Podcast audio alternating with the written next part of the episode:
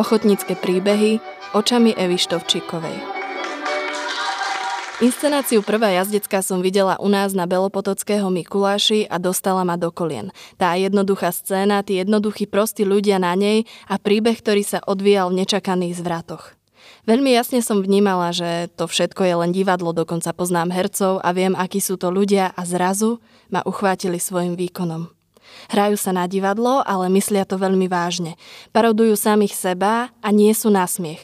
Aj keď sú postavy komické, je mi ich neskutočne ľúto, ako trpia a pritom herci nie sú teatrálni. Dodnes sa pamätám na ich tváre, na niektoré repliky, na scény, kde bravúrne vraždia rečou divadla. Až sa vám rozum zastaví, či je možné, aby ma desilo toľko symbolov a zároveň povznášalo moju myseľ. Nápady a koncepcia režiséra boli bravúrne premyslené. V tomto momente je pre mňa dané dielo slávne a moja duša plesá a ich tvorcom navždy zostávam vďačná za to, že som ho mohla vidieť. Vďačná za to, lebo v tej chvíli ako keby do vás udrelo 100 tisíc bleskov. Chcete robiť divadlo hneď, teraz, okamžite.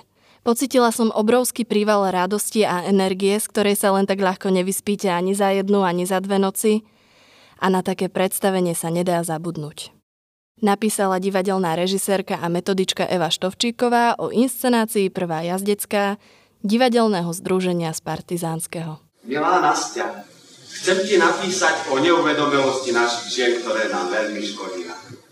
Navštevujúc bojové fronty, často spomínam na našu zaostalú dedinu Pastov, čo leží v 17. kraji a zem je tam doskami obitá. A tu som pravda, že žil. Pálenku pivo pil, po fúzoch teklo aj do úst netrafilo. Na našu dedinu by sa dalo ešte dlho spomínať. Počúvate podcast Národného osvetového centra Ochotnícke príbehy, ktorý sprevádza výstavu Divadlo väčších možností.